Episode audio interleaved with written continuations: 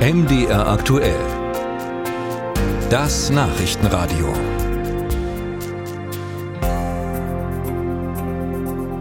Ab 1. Dezember sollen Laster mit einem höheren CO2-Ausstoß auch eine höhere Lkw-Maut bezahlen.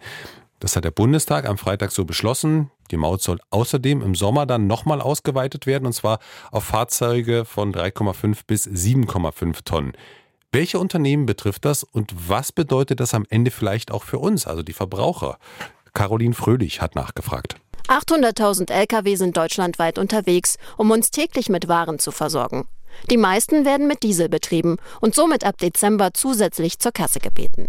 Pro Tonne Kohlendioxid 200 Euro. 83 Prozent Mauterhöhung. Ein massiver Schlag gegen das Transportgewerbe, sagt Dirk Engelhardt, Vorstandssprecher des Bundesverbandes Güterkraftverkehr, Logistik und Entsorgung, kurz BGL. Das fängt an bei dem Lebensmittel-Lkw, das geht über den Baustoff-Lkw bis hin zu den Lkws, die die Apotheken und sonstige Güter des täglichen Bedarfs transportieren. Damit trifft diese Mauterhöhung nicht nur die Branche, sondern im Endeffekt uns alle. Man rechne mit einer jährlichen Mehrbelastung von 7, 1,6 Milliarden Euro. Das Geld soll zur Hälfte in den Straßenbau und zur anderen Hälfte in den Ausbau von Schienen investiert werden. Das sieht die BGE kritisch. Den meisten Klimaschutz erreichen wir, wenn wir es schaffen, den Straßengüterverkehr zu dekarbonisieren. Und das funktioniert nur, wenn die Gelder aus der Mauteinnahme reinvestiert werden in Ladepunkte, in Parkplätze, damit unsere Unternehmer auch überhaupt in die Lage versetzt werden, elektrische LKWs anzuschaffen. Die Neuerung sei vorschnell verabschiedet worden und ohne Lenkungsfunktion für den Verkehr. Ganz anders sieht das Urs Meier, Projektleiter Energie und Infrastruktur bei Agora Verkehrswende. Das unabhängige Institut erarbeitet Strategien für Klimaschutz im Verkehr. Die Differenzierung nach CO2 ist ganz entscheidend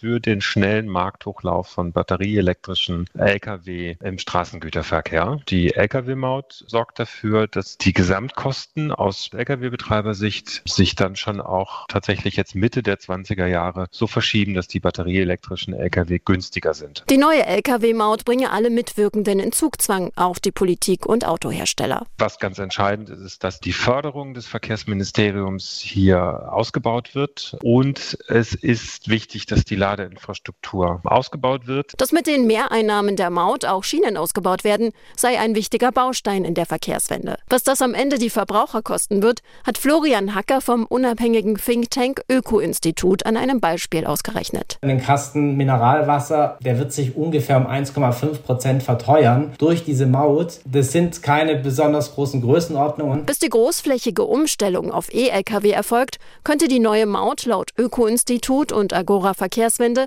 noch einen positiven Effekt haben. Die gestiegenen Kosten könnten zur Vermeidung von unnötigem Verkehr führen. Durch bessere Auslastung der Laderäume, optimierte Lieferketten und kürzere Transportwege durch die Firmen. Oder ganz einfach dadurch, dass mehr Menschen wieder regional einkaufen, wenn Lieferungen nicht mehr so viel günstiger sind.